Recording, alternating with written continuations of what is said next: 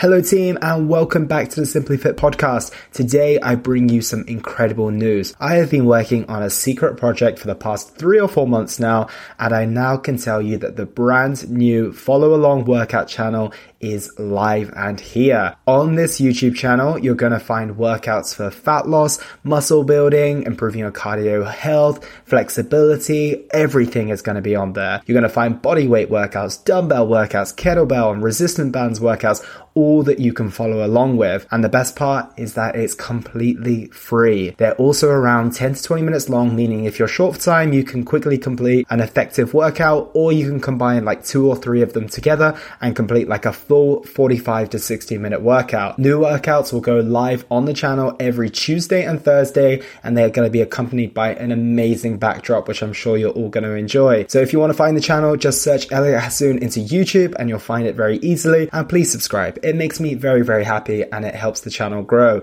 And feel free to tell your friends, your family, your pets, whoever you want to share this with, and let's work out together.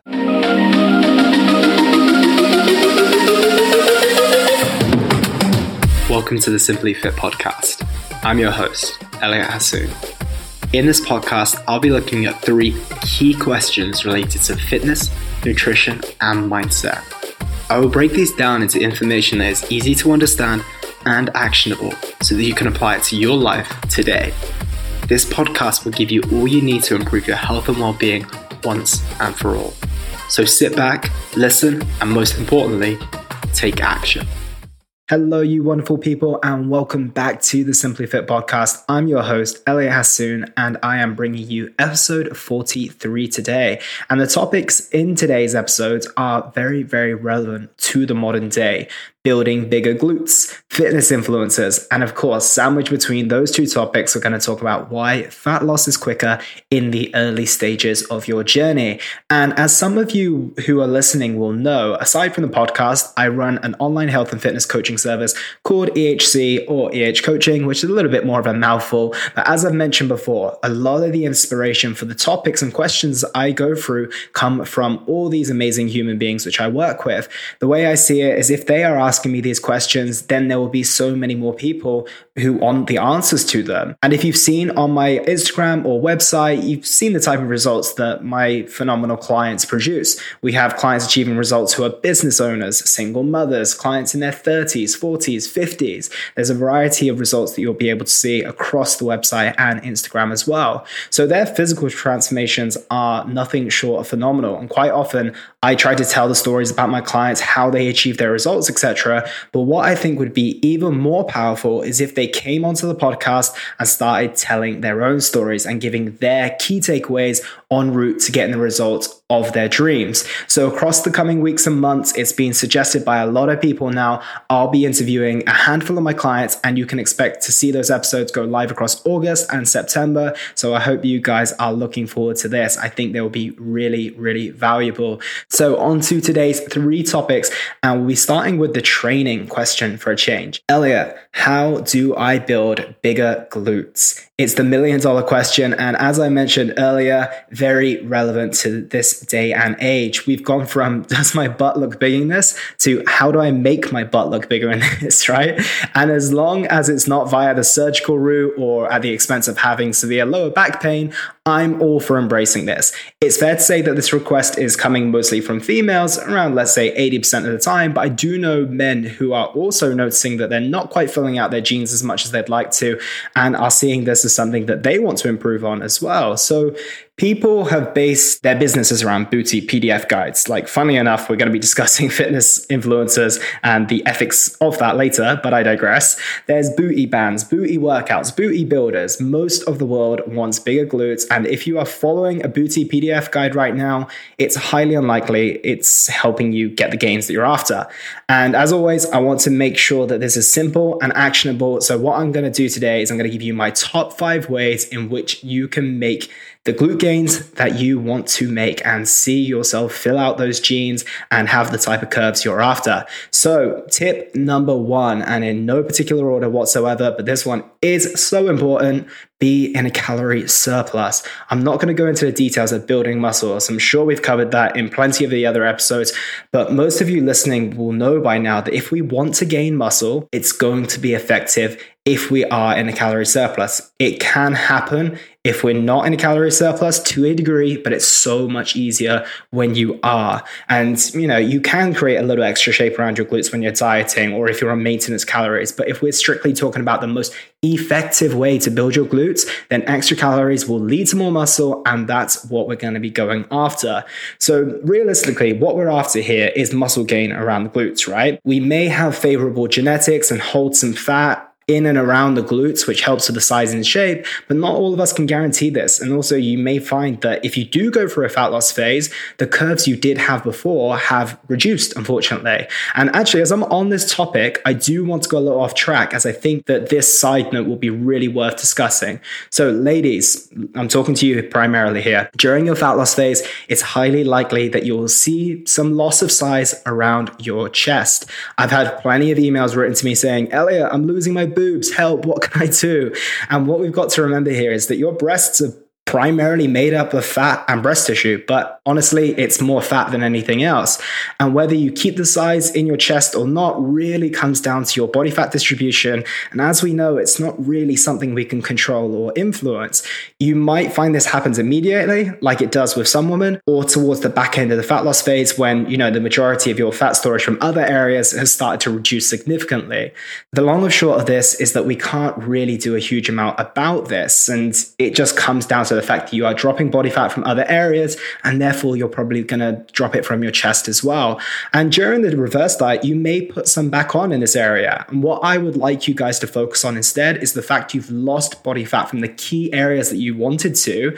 And if you do want to win back some size in this area, you can focus on building your pec muscles. It's not going to do a huge amount, but it will definitely contribute towards, you know, a larger chest area, and also working on your posture too. There's going to be a huge difference between the way your chest appears when you're slouched versus having optimal posture where your shoulders are back and your chest is nice and tall. So try to remember that it's incredibly normal, something that you may experience on your fat loss phase, and you just want to focus on the fact that you are losing fat from the areas you wanted to, and hopefully within the reverse diet and you contributing towards the appearance of your chest with optimal posture and building your pec muscles will hopefully help that. And back onto the topic of hand, which was the loss of curves. And just like the chest, there may be a decent amount of your body fat distribution around your glutes. And during a fat loss phase, a lot of that may go. But if you focus on building muscle instead of relying on the fat that you have there, as long as you keep your protein in a good place, you train and recover regularly, you can keep your glutes more or less forever for a very, very long period of time. And being in a calorie surplus to support the growth of your glutes is only going to be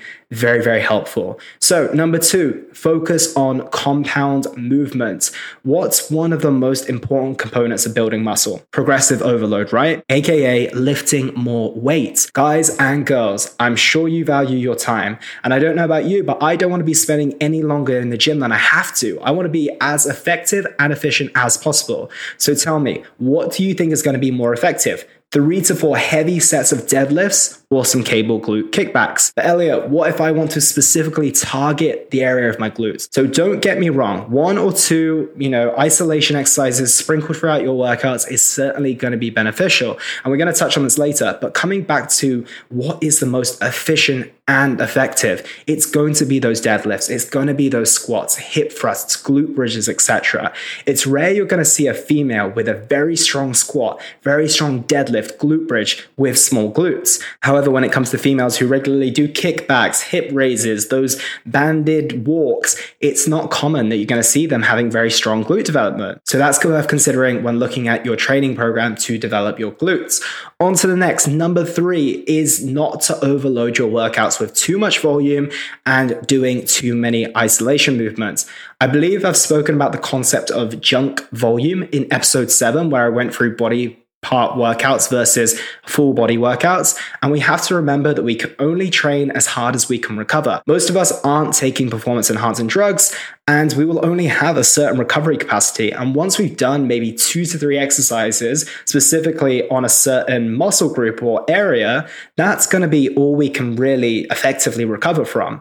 Your recovery capacity is, of course, going to largely depend on your sleep, your nutrition, your training age, et cetera. But generally speaking, most of us around that two to three exercise mark will only be able to recover from that amount. So if you're doing an entire glute day where you're going beyond three glute exercises in your sessions, you're probably not making the best use of your time. You want to hit that muscle group with plenty of intensity, a sufficient amount of volume, and then call it a day. Focus on recovery and go again at your next workout. And with that being said, if you only have two to three exercises, you want to make them the most effective exercises, right? So coming back to the compound movements, like exercises such as kickbacks aren't going to be the best use of your time. And if you're doing like twenty-five to thirty reps of these, you may feel like your glutes are pumped, which does give you the perception that it's quote unquote working, but a buildup of blood and lactic acid can happen with any muscle group if you do enough reps. It's not a great indicator of growth. So don't be lured into that false sense of thinking you're making progress when actually you're just pumping up a muscle. So number four, this one might surprise you guys,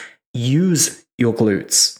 And you might be a little bit confused when I say this, but I've been there during an in-person personal training session with someone when they'll do a glute bridge and they'll tell me that they don't feel it in their glutes, but they feel it in their lower back. You might have experienced this as well. So after some coaching of getting them to brace their midsection, bring their ribcage down, drive their feet and their heels into the ground, stop at the point before they excessively extend their back, and then really get them to squeeze their glutes together, all of a sudden, just bodyweight glute bridges are incredibly challenging. And we went through this a couple of episodes ago when I got you guys to place your finger between your elbow and squeeze as hard as you possibly can to contract your biceps, if you remember. The same goes for your glutes and just about every other muscle group, as a matter of fact. It's not just about bringing your hips up and down. It's about initiating your glutes from the very beginning and contracting them as hard as possible during the entirety of the movement. This will make a profound difference in your glute training. And you can carry this over into your deadlifts, specifically your Romanian deadlifts, your squats, and pretty much every single exercise you do. And I want to add a little extra point here, which is also the way that you train your glutes, like in different ways. Your glutes are made up of your glute maximus, medius, and minimus. Without overcomplicating things here, the different areas of the glutes are responsible for different actions. For example, the maximus, the glute maximus that is, extends the hip, as well as abducting, which is bringing the leg away from the body, and laterally rotating the hip.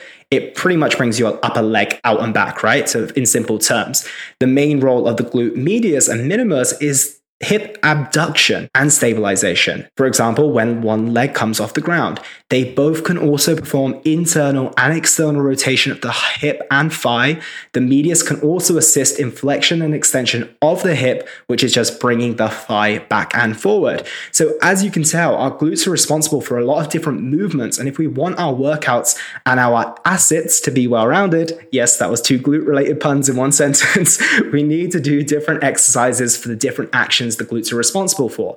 For example, hip abduction machine is going to be the best to target the glute medius fairly effectively. A Romanian deadlift is going to be fairly effective at hitting the overall glutes in the lengthened range, and a glute bridge will be more effective at hitting the glutes in a shortened range. Using a variety of movements throughout your exercises and your workouts will help you so much with your overall glute gains. So on to number five, and I'm sorry to have to finish on a boring note, it's patience. Muscle doesn't grow quickly. There's a reason why optimal muscle building phases are one to three years versus a fat loss phase that can be three to six months.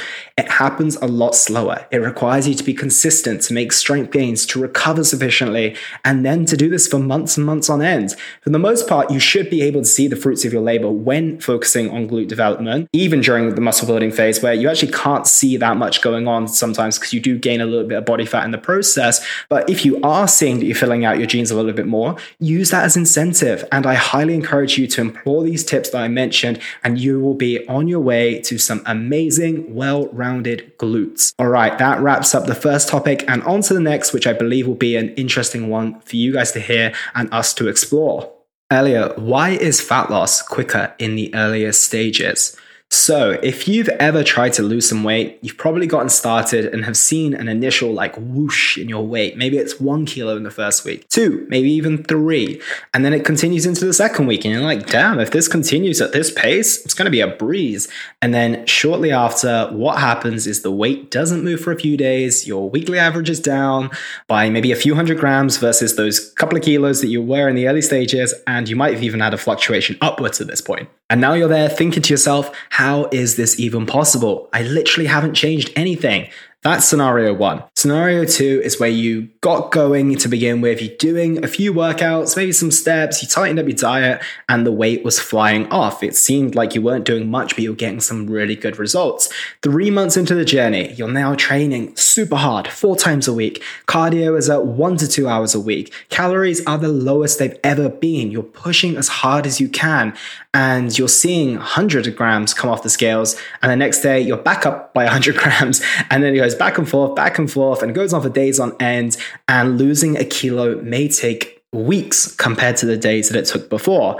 It's safe to say that most of us have experienced this. I know I personally have. I always tell my clients about the photo shoot I did in two thousand nineteen where I was so dialed in, and it still took me about two to three weeks to drop from eighty point three kilos to seventy-nine point nine.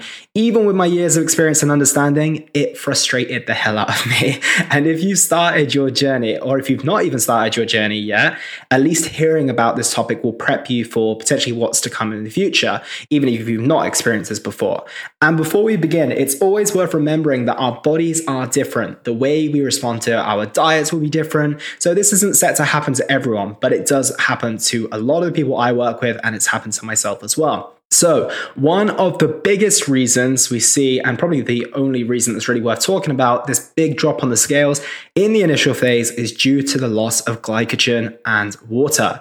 If you've listened to this podcast before, you'll have heard me say that for every one gram of carbohydrate we consume, we also bring in three grams of water. When you start a diet, it's highly likely you'll be reducing your carbohydrates. For the most part, it will be in conjunction with dropping your fats too, but it will be a fair amount that you will drop these carbohydrates by, because of, for us traditional Westerners, our diets tend to consist of a lot of carbs. And therefore, when we do drop these carbs, we also drop a significant amount of water. And the combination of our body reducing this amount of stored glycogen and water is the reason we're seeing those big drops on the scale.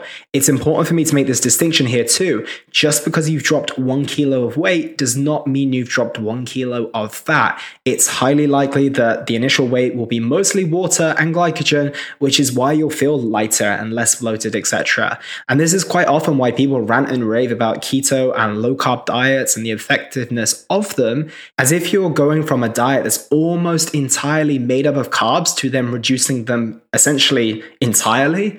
There's no doubt you're going to see some significant shifts on the scales, because if that's a lot of carbs you're removing from your system.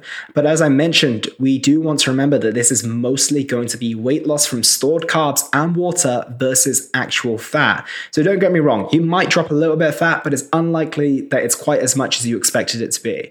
There's also an argument to suggest that you're consuming less actual food too. If you're going from having, you know, a large breakfast sandwich that consists of maybe one hundred fifty to two hundred grams of food to fifty grams of oats and thirty grams of whey protein, like aside from the water that's going to come along with that, that's eighty grams worth of food compared to the breakfast sandwich, which was a lot heavier.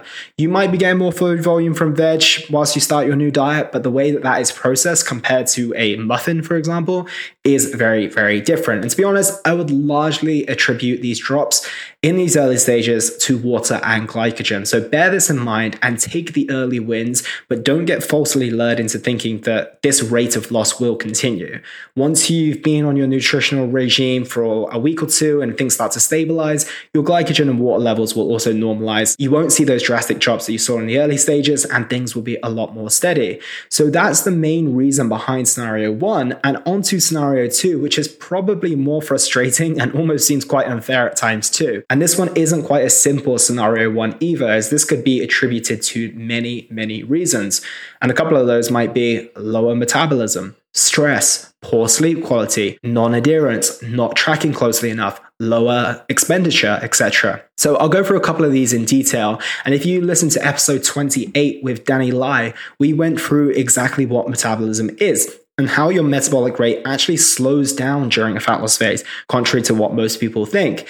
This is one of the reasons that we may need to reduce calories, increase your output, and why you'll need to be more adherent than ever if you want to see continuous drops on the scale. If you're operating with a slower metabolic rate, it's quite likely that your fat loss results are going to be slower. This, to a degree, is kind of unavoidable. And instead of worrying about the lower metabolic rate, you can focus on bringing that back up later in the reverse diet. You'll be wanting to max out on all the other variables that are still within your control. The next aspect is stress and hormonal factors. And honestly, there is so much that goes on within our bodies. I think sometimes we don't give our bodies enough credit for everything that goes on behind the scenes that we don't actually recognize or even see. It's an incredibly complex machine. And if we are chronically stressed, we're likely to have chronically raised cortisol levels. Cortisol in regular amounts, spiking in the morning and decreasing as the days go on, is excellent and very, very helpful, and is actually very natural too.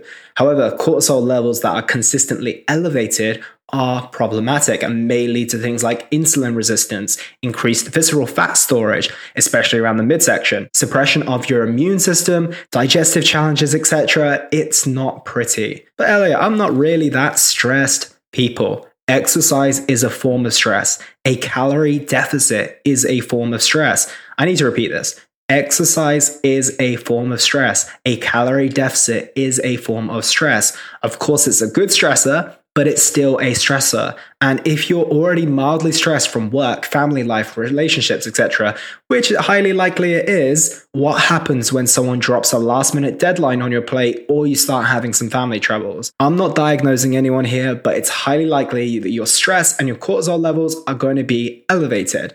And the deeper we're into a calorie deficit, the more stress that that's going to cause to our body, because we have less energy in the form of food coming in, and our recovery capacity will naturally be lower too. This is why I preach and rave about sleep. If you're not eating as much, you need to tap into the other vital form of recovery, which is your sleep, which unfortunately most of us neglect. And also we don't always put our stress management techniques in place, which then lead to further compromised sleep and us not controlling the stress in the best way that we could. It's It's a bit of a vicious cycle, and it then does start to make sense why you might not be dropping as much fat or body weight as you want to, right? And on that note, I should probably create an episode around the five to ten reasons you're not dropping weight that you might not be expecting. So watch this space, as that will come soon. But hopefully some light bulbs are coming on for you guys now. So let's set aside psychological stress for the time being and consider that regardless, our bodies are under a good amount of physiological stress, and our metabolic rates are likely to be lower too.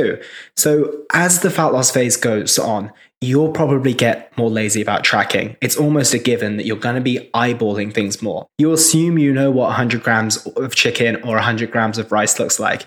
You weigh the main things, but maybe not the small things. You lick the spoon of the peanut butter. You don't track that tiny handful of something. That drizzle of oil on your salad or that oat milk in your coffee is no longer accounted for. One or many of these things will happen if our metabolism is lower, and if we remember that our diet is a form of controlled starvation and our bodies only care that they have enough fuel to survive. Guess what happens when you don't track these things diligently? You don't lose weight. You might have gotten away with these things in the early stages. You might have got away with eating out at that restaurant and just guesstimating that the meal was six hundred calories, but when you get deeper into the diet, your ability to get away with these things gets lower and lower. And I'm going to wrap up this one here. And I think you guys see the implications of this now and why this could be happening. And I also do want to do an entire episode on these things, as it's that, you know, they're all springing to mind now. But the long and short of it is that you will experience faster losses in the earlier stages, largely attributed to glycogen and water. Your losses will slow down the deeper you get into your diet. Next is that you need to keep things even tighter if you want to see those results continue. And next is you may go through weeks where things move very, very minimally. And the final thing, and the best thing you can do, is ask yourself, how can I be more adherent, more diligent? And then you just need to be patient and the results will come. So I'm sure that was helpful for many of you. And on to the last subject, which is indeed a very tasty one. Elliot, What are your thoughts on unethical fitness influencers? How about that for a loaded question? So I was recently interviewed on the Ethical Evolution podcast, and it was a really good conversation about health and fitness, the industry, my definition of ethics, et cetera, and obviously its relation to health and fitness and the industry itself. In the episode, we touched on what being unethical within the industry looked like to me. And if you guys are regular listeners of the show or you follow me on Instagram, you'll know that I rarely bash people or talk down on anyone in the industry. It doesn't necessarily mean I agree with the way that people behave and what they do, but it's just not my style. I prefer to spread the messages I believe in as far and as wide as possible and trust that this message will reach enough people. Other people will come along on this journey and it will simply overshadow the, um, trying to think of a polite word to say, but let's just put it as the aspects of the industry that I simply don't think should exist. And this question is set up in quite a weird way because it would be illogical for me to come out with and say that I agree with anything uh, quote unquote unethical, whether I did or didn't. But once again, I feel you guys have a good enough gauge of me and the purpose of this podcast and my mission as a human being to know I'm speaking from the heart here. So let's start with what an unethical influencer might look like. So for me, it's someone with a large platform promoting a message that they don't believe in just to get attention or validation. Or both. Someone with a large platform promoting a message, service, or product that they don't believe in just to profit financially. Next is someone with a large platform selling a product or service that they don't actually do themselves or didn't actually get them to where they were, but they're making out like they do. So the list goes on, but long story short, it's someone who's managed to gain a large following or influence and isn't using it in the best way that they could be. Even when, to the untrained eye, it actually looks like they are. And this, for me, is where the problem begins. It's quite straightforward for me to see that a booty guide P D F is relatively useless. It's straightforward to me to see that a person who has an eating disorder or mental health issues is covering it up with body acceptance. It's quite straightforward for me to see someone who's selling a workout plan that quote unquote worked for them when they're actually taking performance enhancing drugs. So the unfortunate part is that many people won't be able to see this for what it is. And I don't see this as naivety. I see this as A, these influencers intentionally not giving the full story. And the individuals who are buying these products, et cetera, are just taking what they hear for face value and trusting that that person is a straight up good human being, which is fair enough. We don't know what we don't know. I would probably say, you know, for me, it would be easy to be fooled by someone, maybe, I don't know, in real estate investment or N F Ts, for example. I don't know a lot about these products, but if someone was getting great results by the looks of things and had a large platform, I'd probably assume that maybe what they were saying is true. So I get it. But having been in the industry and a coach for around ten years now and training for longer, it's much easier for me to see through it. And it's also hard to watch it and be unaffected by so many people buying into this nonsense that all of these people seem to be promoting. I want to give you guys an example of an influencer that I've been observing for many years now, and I'm going to do my best to conceal the gender here as I don't want to be outing people. I have no interest in doing that. So initially, this person gained a good amount of traction for actually good reasons. Like their content was solid. They were constantly looking to up-level their skill set. They had a fairly ethical approach. I don't think they were really selling anything. And since then, their content has shifted to the challenges around the image that certain people should look like, posting about overeating and saying it's okay to eat X amount of food. It's okay to go through tough times. We should embrace the way our bodies look, et cetera.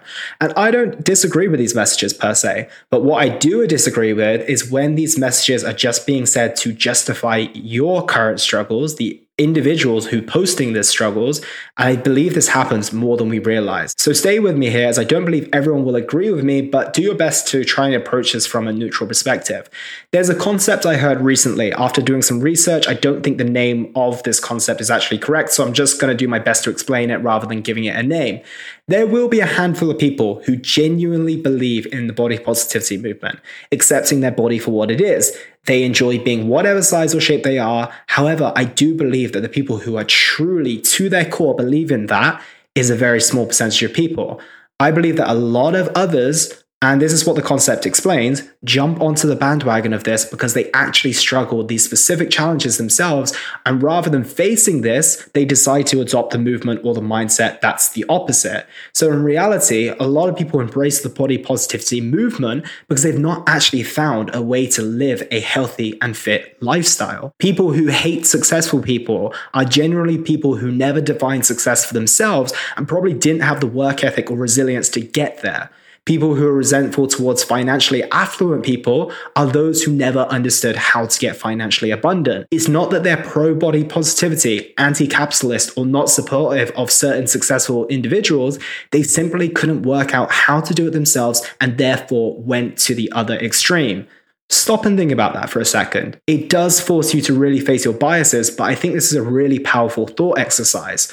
So coming full circle to the influencer, this concept seems very applicable to them. And although, you know, when it's just a personal bias, it's not really hurting anyone but yourself, that is. However, when you have a million followers or so, sending out a message that you don't actually believe in, for me, is a pretty risky thing to be doing. People are impressionable. As humans, from an evolutionary perspective, we love having a leader, someone to look towards. And when you hold that level of weight through the platform that you have, I do believe you need to be mindful of your words and your messaging. I'm not saying it's easy whatsoever. I've faced some personal challenges and it would be very easy for these to show up in my content. And in some way they did, but it was more about overcoming them as opposed to giving in to them and accepting that current reality. I'm not perfect and probably will make mistakes, but I will do my best to always ask myself, is this me talking or is this my current biases, my struggles, et cetera? And to come full circle, they have, this specific fitness influencer has a fitness app, which to me seems a bit conflicting. They promote body acceptance, not giving into society's idea of what we should look like, yet they're charging their followers for a fitness app. For me, that's a conflicting message. If they had a course that they were selling on body positivity and acceptance, I'd get it. But it's actually the opposite message. And you do have to ask yourself, what's the purpose in creating that app? Is it to really help people or is it just to gain profit off your large following? I don't see anything wrong with this whatsoever. If you can profit off your passion, I think that's awesome actually. But if you don't actually believe in the message of tracking, lurking a certain way, but you have a product that essentially promotes that, it just doesn't make sense to me. And in my eyes, it does seem a bit unethical. This isn't the worst example, but it's more of an under the radar example that I think happens a lot more than people are aware of. It's a little easier to recognize when someone is promoting the six weeks to abs program, because most of us know by now, no one is really getting abs in six weeks unless they're already very, very lean. But it's much more challenging to see examples like the one I just mentioned, and it's always worth questioning the motive. So I guess that leaves us with the question, what are we to do about about all of this? For myself, it's creating content like this, simple and actionable advice, which I do my best not to be biased with. I appreciate it will be biased at times, but I generally let you go, guys know when I do have a proclivity towards something, with the goal of giving you easy to understand info that you can apply to your journey.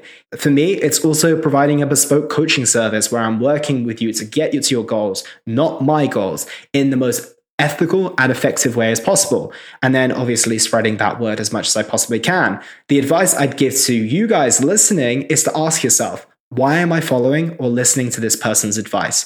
If it's purely based on their appearance, be mindful of this. Is their message consistent, or does one day they say something and the next is something else? Is what they say backed by science, evidence, or other people? Finally, do they look like they live and breathe their message? Does it come across as genuine? It's very easy to hide behind a facade of social media, but if you're vigilant, you should be able to see people's true intentions. All right, so that is my thoughts on unethical fitness influencers or influencers in general and what we can do to make sure we don't get trapped by their false messages. So this podcast will always do its best to spread neutral and helpful messages. So help me spread this even further by sharing this on your Instagram story, giving the show a five-star rating and review. It is always much appreciated. So that wraps up today's episode. I hope you all took plenty away. Take care and we'll speak very soon. And that was the Simply Fit Podcast. I hope you gained a huge amount of value from today's episode. I feel inspired to improve your health and well-being. Be sure to search for Simply Fit in Apple Podcasts, Google Podcasts, and Spotify, or anywhere else you get your podcast from. And go ahead and subscribe so you don't miss any future episodes. Also, if you like the episode, please don't forget to give it a five-star rating. I'd love to hear your feedback or any questions you have. So reach out to me on social media. You'll find me on Facebook and Instagram at Elliot Hassoun. Thank you so much for listening, and I look forward to talking with you all on the next one.